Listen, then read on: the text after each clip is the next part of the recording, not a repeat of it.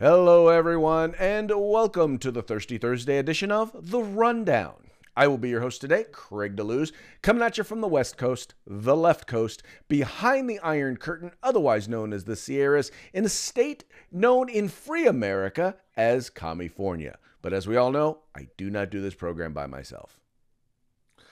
No, he does not. I am his co-host, the co-host from the East Coast. That's the coast with the most from the co-host with the most. My name is Mike Piwowarski. I will be uh, joining you today as the co-host uh, from the East Coast. That's the co-host from the most from the East Coast with the most. Just want to make sure everybody got it. I said it twice this time because we got a Right. comment that they don't know what I'm saying. So I, uh, I just I spelled it out a couple different times there. Well, now that Um, we've worked through some of our technical challenges and whatnot, dude, you, your your voice sounds so silky smooth, almost radio esque. And yours yours is uh, absent of helium today, which is which is different. Yeah, I know. New soundboard. Uh, didn't do a sound check because we were we were we were rushing, and uh, Well, needless to say, No I Russian sounded like this, and No I was saying, Russian "Follow the yellow brick road." Listen, folks, um, we sat down sat down yesterday, and uh, I, I listened. Listen, I have to pull the camera down and show you this, but uh, yeah, totally new soundboards, totally new computer, everything going on. Both of us on both sides here, uh, and I hooked in a bunch of new stuff yesterday. And when Craig came on, we did the preview. He had that he had that weird high voice, and I thought, wow, those speakers are a little out of tune. I guess I'll just have to see about. I had no idea it was anything on his end. I thought it was computer on my end. Didn't say anything. So when people started to comment yesterday, what's wrong with Craig's voice? I was like, maybe it's not my speakers. maybe, maybe there is something on his end. well, folks, it is what it is, but we're working it out. We appreciate your patience uh, as we work through the technical uh, jibber jabber. That's that's that's uh, that's in the book, by the way. When you open up the technical manual, it says chapter one jibber jabber. Technical jibber jabber. That is that is in fact the way that it goes. Yes, yes, yes. Yes, All y'all right. don't stop. Well, let's go ahead and let's jump right in, shall we? All right, now we all know you guys have been following this. I, you know, I just realized I always start with you know we all know, but maybe we don't all know. we don't all know this one. Uh, bunch of dumbasses out there. on the liberal side, the liberal side. yes, on the liberal side, there are a bunch of uh, well dumbasses. We'll just we'll just call them what they are. Uh, We could we could just say they're French and call them Mr. Dumas. Dumas, Dumases, I mean, Dumas, Bonsoir Dumas. Dumas, Dumas. Okay, there you go. Um, so we all know, well, yeah, this we do all know. We do all know that there are those who are intent on calling what happened on January 6th an insurrection. Uh, now, mind you, it was a protest. Uh, it was a rally. It was a protest. Uh, it there were people who did engage, who did once they went to the Capitol, did engage in some violence, as well as individuals who entered the Capitol. Uh, supposedly, some knowingly illegally, and some illegally, and some did some stuff while they were in there. And uh, you know, we're all in favor of those who committed crimes that we make sure that you know they're held accountable. So let's just get that out there. Uh, but there's an attempt now to actually go after anybody who said anything uh, anywhere near or around or approximate, approximating uh, January 6th, who might have said something uh, that they can deem or they are going to attempt to deem uh, to have been insightful and then charge them with actually participating in the quote unquote insurrection of January 6th. And one of the things they're trying to do is to keep individuals off the ballot uh, who were in who who may or may not have been, been uh, who may who they believe were participants. Uh, and one example is here in North Carolina. There's an election board that's trying to disqualify a sitting congressman from running for reelection. Now, this North Carolina election board is basically saying that uh, he what he said, what he participated in, was the in was, was basically an insurrection. Uh, they're trying to say that his words when he talked about, uh, you know, when he when they when he talked about the fact that uh, we need to fight uh, to come against uh, what they're trying to do, that we need to not ratify or certify the election. They're trying to say that that in fact those words, those very words, are in fact are in fact uh, incited people to participate in the riot, and therefore he ought to not be able to run for reelection. Uh, Mike, I just I find this to be slightly. Uh, well, I'll just say this. Uh, number one, it is endangering our democracy, our, our democratic uh, republic. Uh, but secondly, I find it to be significantly hypocritical. Oh, hypocritical is is the least of it. Tyrannical is is probably more accurate. Uh, you know, they're going to decide who gets to be their opponents by by because remember this is not just one opponent arguing with another opponent this is the uh, the sitting uh, you know the board there that's deciding well we know we're going to disqualify him because we don't like his politics not because he did something illegal which he did not uh, there's no crime been charged, no nothing, no ethics violation, no morals violations, nothing along those lines. They don't like that he was there in D.C. with you know, depending on which uh, which service you look at, ten or fifteen of his closest thousand, you know, friends and buddies, uh, you know, exercising their First Amendment rights. They don't they don't like that at all. I'm telling you, Craig, we are getting closer and closer to the day where it's it's going to be time to you know fill up the cattle trucks and ride some people out and outside the village and have a conversation with them. Well, now, Mike, here's what gets me. So they're specifically saying that it was when he said it's time to fight and he called the people the people who refused to to not certify the election or the people who said that they were going to certify the election uh, the republicans he called them cowards. And those yes. two statements what's funny is they don't even use the statements in the full context of what he said. They literally just pull out uh, those two like little segment here and little snippet there and that's what they're using as a, as a means by which to quote unquote disqualify him. Now you remember when Donald during the during the the uh, impeachment trial for Donald Trump, they actually Wait, played a video of which Democrats saying, "Yeah." Which impeachment trial? Oh, the second impeachment trial, the one relating to January sixth. they're the they're zero oh and two against them. Yeah, they are zero oh and two. But let me play a small snippet of what some of the Democrats had to say. Uh, you know, once he got elected throw a punch. Donald Trump, I think you need to go back and, and punch him in the face. That I thought he should have punched him in the face. I feel like punching him. I'd like to take him behind the gym if I were in high school. If we were in high school, I'd take him behind the gym and beat the hell out of him. No, I... I will go and take Trump out tonight. Take him out now. Okay. When was the last time an actor assassinated a president. They're still going to have to go out and put a bullet in Donald Trump. Show me where it says that protests are supposed to be polite and peaceful.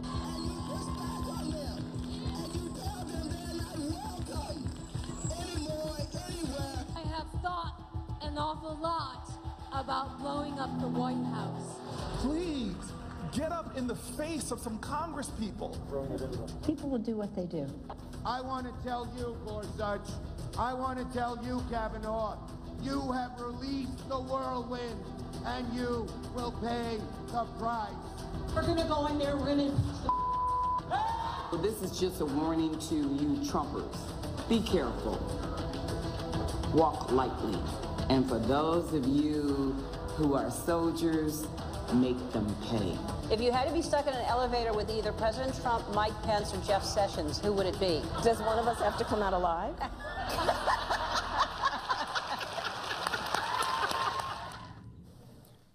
and there's more. I promise to fight.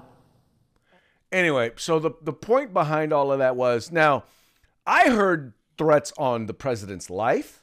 I heard that they were threatening to physical harm upon him, upon Trump's supporters, uh, elected officials telling them to attack people, right?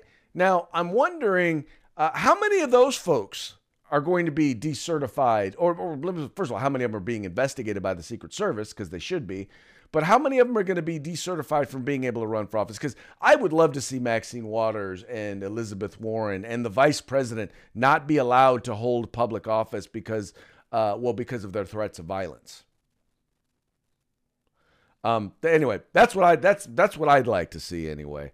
Uh, but who knows if that in fact is something that will actually happen? Uh, I sincerely doubt it.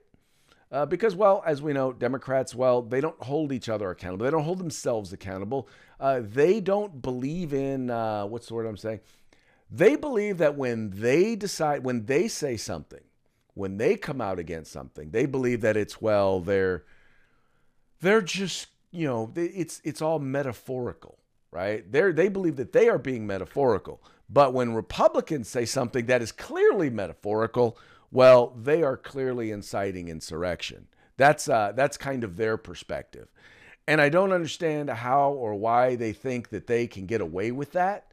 But for some reason, Mike, uh, they seem to think that they can get away with just, you know, saying whatever and doing whatever. And uh, they really don't have to be accountable for the words that they use. You know, I think the uh, the best one in that examples that you had there, Craig, was uh, I, I did not catch her name when she said we were going to go to Trump and f him up, and it got bleeped out. I think that's the only one that you could say was not a real threat. Everything else was I'm going to punch him, I'm going to assassinate him, I'm going to murder him. The Oh. one that said I'm going to f him up. Does one of us have to come out alive? Yeah, right, exactly. I'm like, wait a minute. So you were in the elevator with with she's in the elevator with Pence and Donald Trump, and she thinks she's the one that would come and make it out alive if they if, if it went down like that. Well, she's she's wiry, you know. She's wiry. Wiry. Wiry. they call her the leg. Uh, I'm just I once again, and I get it. People use colorful language when talking about stuff, but you don't get to No, then turn punch you in around when face. someone else says we need to fight. When Yeah. the other side says the same exact thing, you don't get to then say they incited violence. You you just don't get Listen, to they that. said we're going to punch Donald Trump. They said somebody has Yes. to put a bullet in him. Okay. Yes. Those are direct death threats. Those people should be in jail. Absolutely should be in jail right now. Most definitely, most definitely. Uh, they should be in. Not only should they be in jail, but they definitely should not be allowed to run for public office. If it well, in this particular case, if you use their own standard, if you simply say to a group of people, "We need to fight," then no, you are now, uh, according to Well- their standard, you are disqualified from running for public office. But that's that's what tyrants do, right? Right. You know? Can't, can't be can't be surprised when tyrants do what tyrants do. That's right. That's right. All right. Okay, moving right along for our next topic, uh, we're going to be talking about, well, th- the Texas shooting. The shooting took place at a church in Texas. Now, uh, you guys recall there was an individual went out, bought a firearm, was had he had been uh, uh, released from the military. Uh, he was uh, it was I believe it was a dishonorable discharge, whatever form of whatever uh, discharge it was. He was not supposed to be able to own own or possess firearms, right? Uh, yet he went he went through the background check. He was able to purchase a firearm, and he used the firearm that he purchased uh, to shoot up folks in a church there in Texas.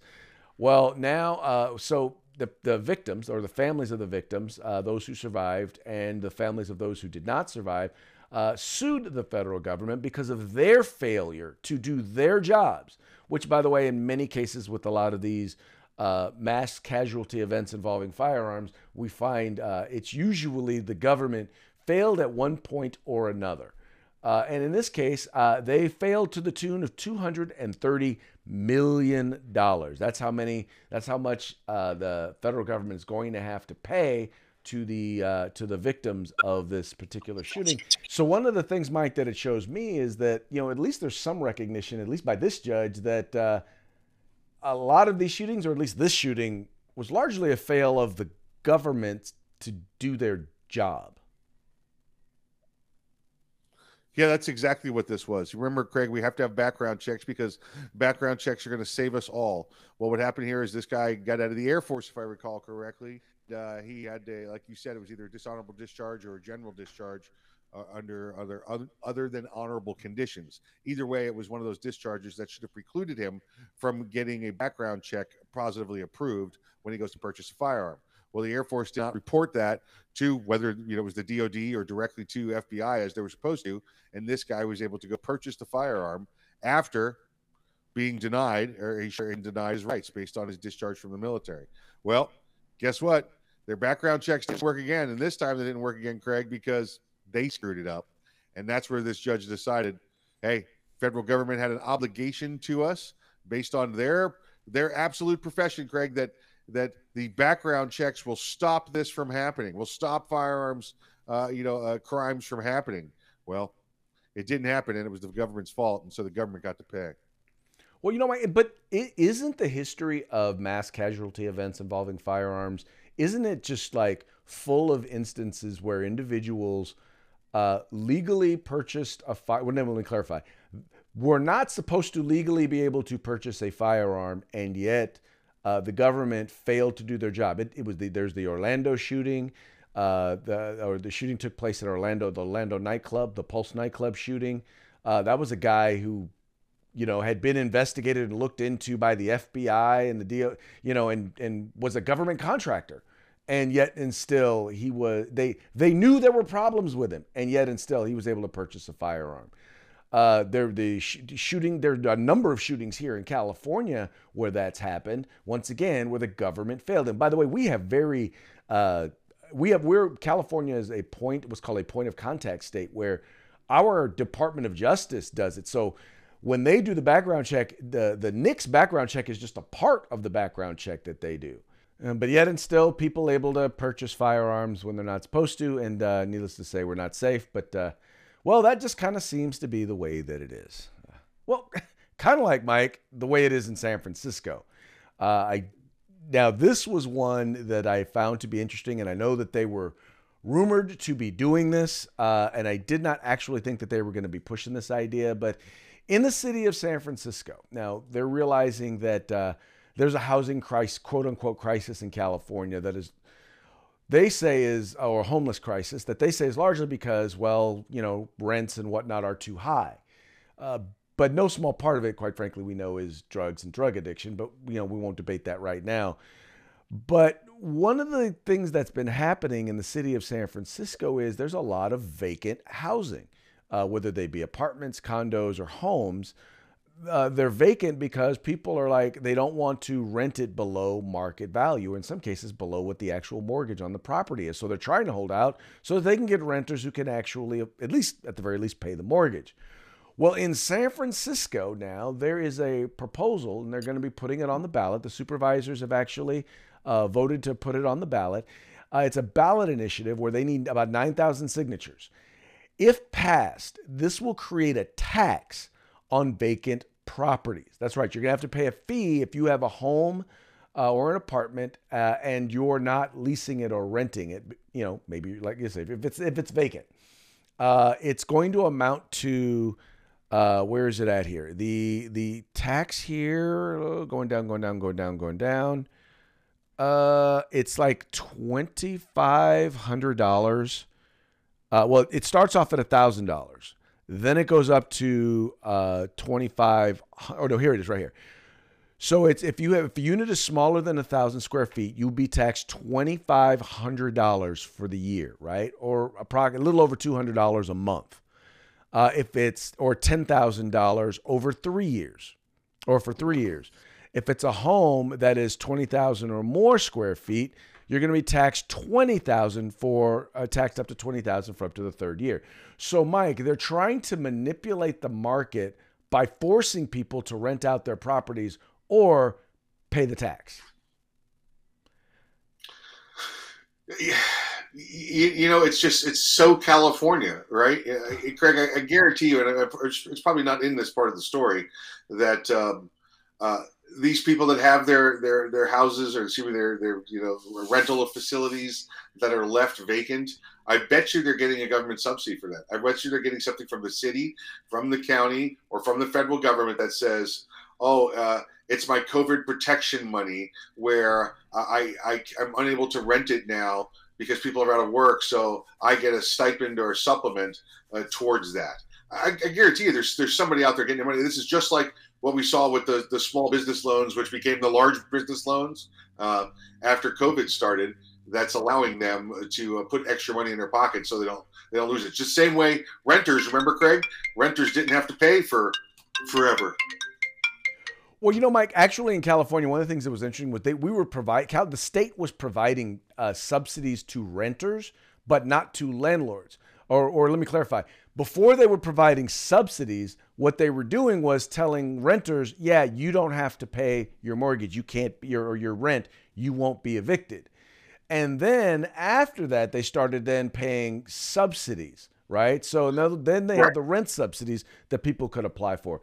But as far as I know so far, there hasn't been any real subsidy, at least in California that I know of, for landlords. So if you well, what, property, what you had was, I'd, I'd, I'd, encourage you to check. What you had was um, they were told that they didn't have to pay the bank, that the bank was going to have to allow mm. them to just to continue to uh, uh, push back uh, you know, the loan or the mortgage or whatever because if it was COVID related. Well, so right, right, right. So in other words, they weren't able to engage. They weren't able to then engage in foreclosures. Now the problem that that Right. creates is that as soon as the moratorium is lifted, you have back mortgage that if you don't catch up on it, uh, property gets foreclosed on. And by the way, No, that was part. Of, that was part of the deal under the COVID was you just push it back. So if you're in the middle of a 25 year mortgage, I don't think it worked that way. I don't think it worked that way. I could be wrong. I, I wholly admit I could be wrong. Uh, but I do know that there was a lot of talk about landlords needing relief, and they, I don't know that they ever got it. Right. Um, either way, forcing people to rent out their properties uh, is, I mean, this is market manipulation, is what it is. Yes. Yes. Um, and what you're going to wind up having is you're going to wind up having people trying to sell these properties, and they're going to wind up selling them for far below what would have normally been market value. Yep. Yep. And they're going to be able to write off those leases, those losses for up to 10 years, right? Yep. They're going to write off those losses, which means less tax money for the state because the people who own these properties are largely probably high income earners. And if they're high income earners, they're the people that pay the overwhelming majority of the taxes in California. So now all of a sudden you're going to start to see tax revenue in California uh, start to be dr- dramatically impacted. Yep. Absolutely right. Then once again, the rest of us around the country get to pay for California's financial woes. Well, as long as well as long as Democrats are in charge in Washington D.C. and they'll continue to try Yes. and subsidize states like California and New York Yep. and, and Michigan. I mean, all the all these all the liberal states who pass all these liberal policies, Yep. uh, you'll continue to subsidize us. Absolutely right. Absolutely right. Well, and that was one of the brilliant things about about uh, Trump's tax policy was, at the very least, it made it so that look, we're, okay, California's a high tax state. You don't get to then sub be subsidized by the rest of the country, at least when it comes Right. to your property taxes and your and your uh, and your income tax. Yes. Yeah. Yeah. Well, and then remember, and then law enforcement training, and then remember, uh, Right. uh, forestry. Uh, the president flat out said, "Goes, no, you you've screwed this up. You you, you cover you, you figure out a way to cover it yourself." Right, exactly. And and the sad part is is that in California, um, because the investment class has done so well during COVID, and this, this is important for you to understand, the California economy is not doing exceptionally well. We have the highest unemployment in the entire country. We have some of the lowest GDP in the entire country. But the, the key here, the point here is that the investment class, people who invested in these companies, because when uh, when the governor was shutting down all the small businesses, he let the big businesses stay open, uh, the online businesses stay open, and so people were investing in them, and people, the investment class, made a boatload, and so California Yep. has a surplus, and so they mistake that for thinking we have a strong economy, and we don't. And uh, as soon as those investments start to go down, uh, we will start to see massive, probably, you know, you know, billion dollar deficits in the state of Right. California, multi-billion dollar deficits in the state of California. Absolutely right. You're right. It is uh, sadly only a matter of time if we keep on the same path. But Mike, it's it's the myth. It's the myth that people think that you can just keep you you can keep going after, you can keep trying to kill the golden goose, and uh, and it will still continue to lay eggs no matter what you do. Uh, now, this next story uh, actually uh, comes from our good friends over at uh, Liberty Park Press, uh, the folks who are from the Second Amendment Foundation. There was the mayor there in, I believe it was Seattle. And the mayor of Seattle decided to come out and he was talking about the fact that uh, he wanted to institute gun laws in the city of Seattle, uh, but you know he couldn't because of this rare thing that exists called preemption. Uh, that almost no other state in the country has uh, that prohibits local governments from passing uh, firearms laws uh, or laws or gun control laws uh, because you know the evil people who put it in place there in the state of Washington, well, uh, they didn't want local governments to be able to protect themselves. Well, it turns out, according to uh, the folks once again, or, or Alan Gottlieb and the folks over at Liberty Park Press, turns out that well, he, what he was talking about was actually a myth. Uh, one of the things they note in this article, Alan Gottlieb points out, Mike, that uh, 42 states, 42 states in the country actually have preemption laws. Now, maybe you can help our, our viewers understand exactly why is it important to have uh, these sorts of preemption laws. Well, that way you don't get a uh, patchwork laws throughout uh, your great. Know, whether whether let's again, let's say it's uh, let's say it's speeding laws, Craig, and uh, and every interstate, every county, excuse me, every city and every county owns a piece of your major interstate that runs through your state, right? And uh, and every city and county decides they're going to change the speed limit on that uh, piece of interstate. Might be 35, might be 55, might be 75, but we're not going to put up any signs that tell you that there's been a law change when you cross over a jurisdictional boundary. So now you're drive down the interstate and you have no idea what the speed limit is, and you're getting pulled over every five miles because the laws are different. That's what preemption stops. It says only the state shall have the authority to make laws governing this body of laws, whether that be st- speed on the interstates or uh, firearms, uh, you know, firearms laws. Well, exactly. I think you just hit the nail on the head. One of the things I found that's kind of interesting, like here in the state of California, we actually have, for example, the city of San Francisco uh, prohibits uh, uh, uh hollow points, hollow point ammunition. So I may have the ability to conceal carry, and legally, I they have to recognize my concealed carry permit. But if I'm utilizing or if I have in my possession hollow point bullets, I could be breaking the. They, they could arrest me uh, and confiscate my firearm and conf- confiscate the ammunition. That's the sort of thing that happens because you don't know what cities have what laws. Um, and that's why states want to do that. It's, it's it's it's not even really about being pro Second Amendment. It's about protecting people's rights. You know, obviously, if they people will say that being ignorant of the law is no excuse, right? It doesn't exempt you from the law.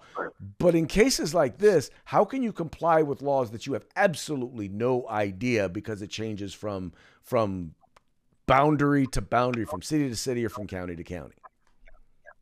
Well, you're right, Craig. Listen, ignorance of the law is no excuse for disobeying the law. However, unlawfully creating a law is is more illegal. You you, right. you can't be expected you can't be expected to abide by an, an, an illegal law.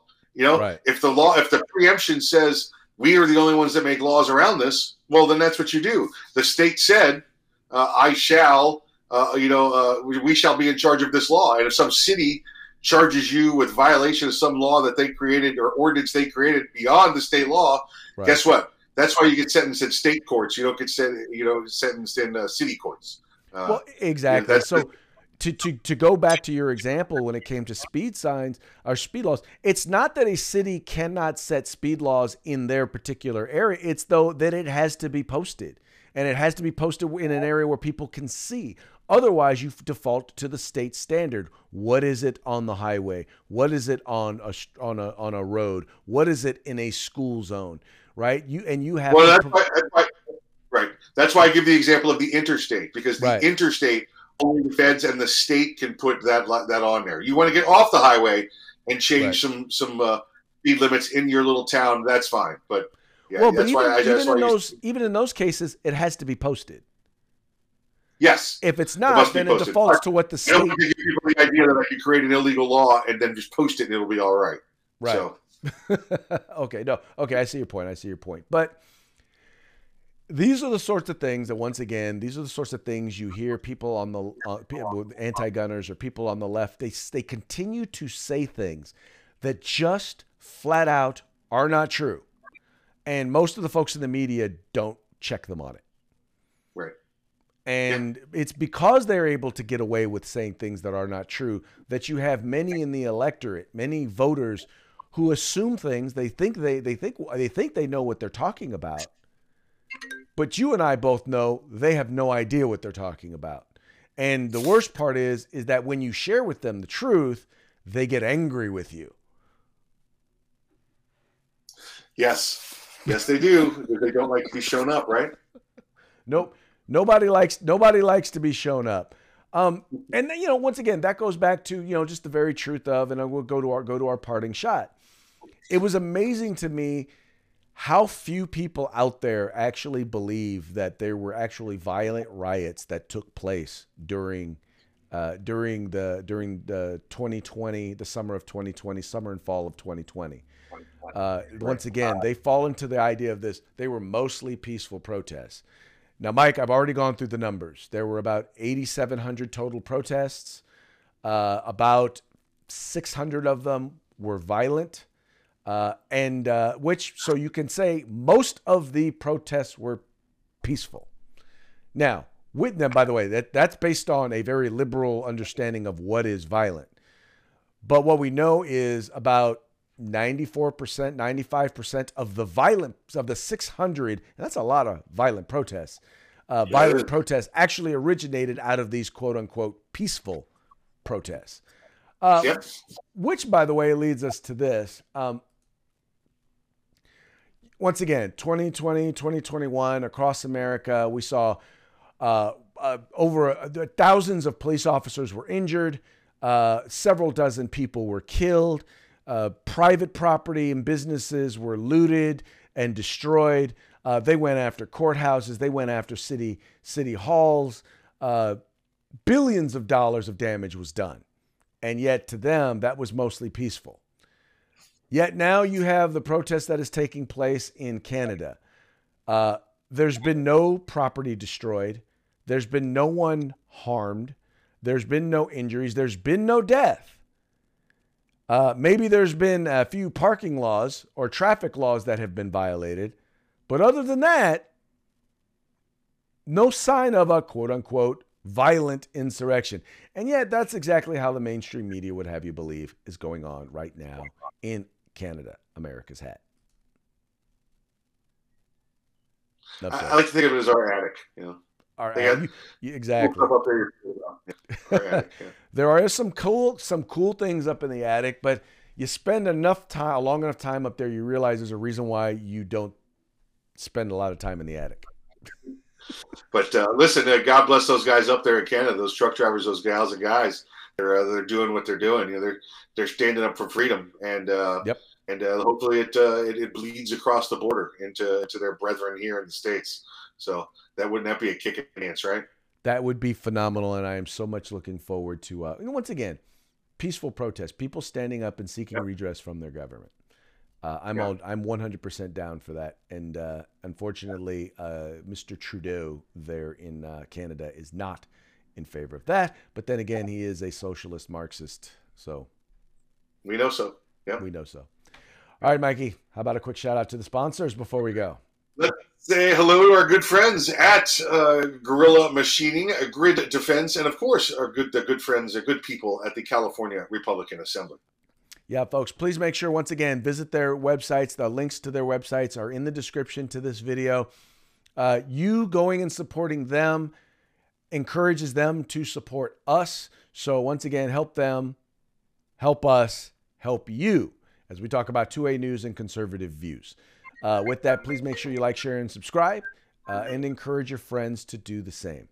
With that, sir, I guess we are Audi 5000. Freedback Friday tomorrow.